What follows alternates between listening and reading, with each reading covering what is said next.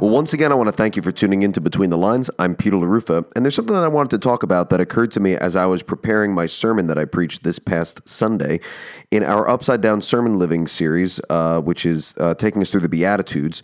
And uh, this Sunday, I happened to preach from Matthew 5 and verse 7. But as I was thinking about the radical nature of the Beatitudes, and this Beatitude in particular, I think something that occurred to me that I wanted to highlight and took a little time to highlight in the beginning of the sermon was the dual audience that we see in the Sermon on the Mount uh, in Matthew chapter 5. We see that there are crowds that Jesus is speaking to. In fact, the first few words of the Sermon on the Mount are seeing the crowds, he went up on the mountain. And you got to ask yourself, all right, well, who are in the crowds? Well, if you just look back a little bit in uh, chapter 4, the preceding verses, it says, And he went throughout all Galilee, teaching in their synagogues and proclaiming the gospel of the kingdom and healing every disease and every affliction among the people. So his fame spread throughout all Syria, and they brought him all the sick. So we had Syrians there who were bringing him the sick, those afflicted with various diseases and pains, those oppressed by demons, those having seizures and paralytics, and he healed them. And great crowds followed him from Galilee and the Decapolis, and from Jerusalem and Judea, and from beyond the Jordan. Then chapter 5 says, Seeing the crowds, he went up on the mountain, and when he sat down, his disciples came to him. Now, what's exciting to me is as I read through this, I see this dual audience uh, that's among Jesus as he's preaching the Sermon on the Mount, a dual audience of both those who are his called his disciples and those who are part of the crowds. And this is not the first time that we see this throughout the Gospel of Matthew.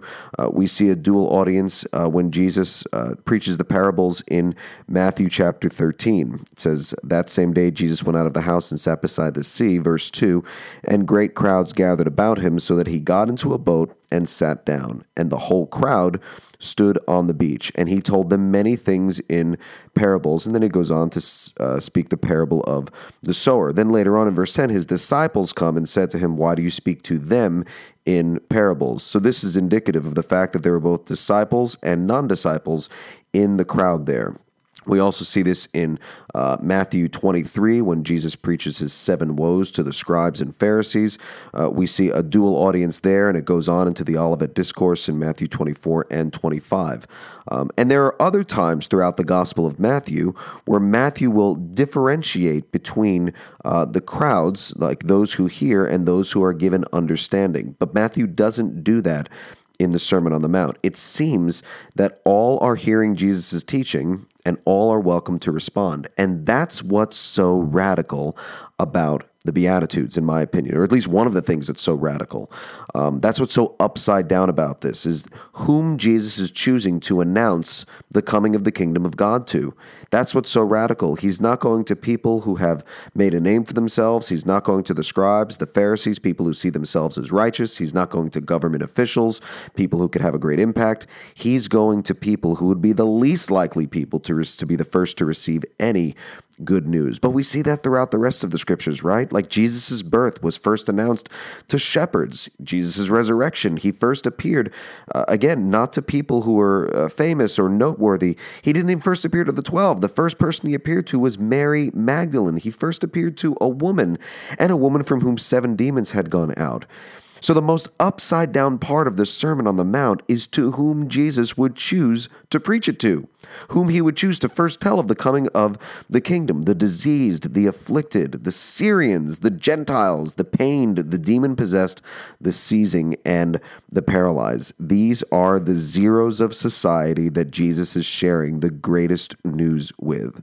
And upside down living happens because Jesus is sharing and displaying upside down values. He's taking their value system and completely turning it on its head. And as a result, as he preaches, as he ministers, the sick are healed, uh, people are healed from seizures, paralyzed people are walking, demon possessed people are no longer possessed by demons, and it's all done because of King Jesus. And so Jesus is here announcing his kingdom to the most unlikely of recipients and says, in essence, this is what kingdom people are like. This is such as the kingdom of God. These are the people who are of the kingdom. It's not if then statements necessarily. It's not if you do this, I'll let you in, right? Show me your pure heart. Okay. If you can show me your pure heart, then you're in. Show me your mourning.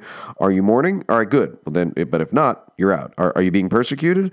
I mean, you know, find me a text where Jesus tells you that you should mourn all the time, right? Where in the where in the Bible does Christ or anyone tell you that you should try to be persecuted. These are not cosmic biblical logic proofs, right? And I, I, said in my sermon, I love logic. I love I loved algebra even in high school.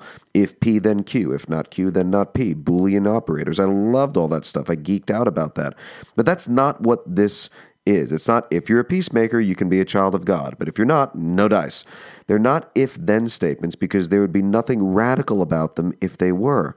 He's not a God of transaction He's a God of action and radical, merciful, gracious action at that because we love him because why 1 john 4 19 tells us because he first loved us and so it is with the beatitudes there are certainly blessings associated with all of these things and living like these things but they're not if then statements that would be right side up. Uh, they're upside down because jesus is speaking to those whom he would least who, who would be the least likely people to first receive this great news of the coming of the kingdom of god so I just wanted to touch on that because I had touched on that in my sermon uh, on Sunday. If you're interested in hearing my sermon, uh, you can hear that. It should be uploaded shortly if it's not already at graceky.org forward slash sermons. And I hope you'll tune in and join us for the rest of the Upside Down Sermon Series. Excuse me, Upside Down. the sermon series isn't Upside Down. Upside Down Living Sermon Series as we look at the Beatitudes in the Sermon on the Mount together.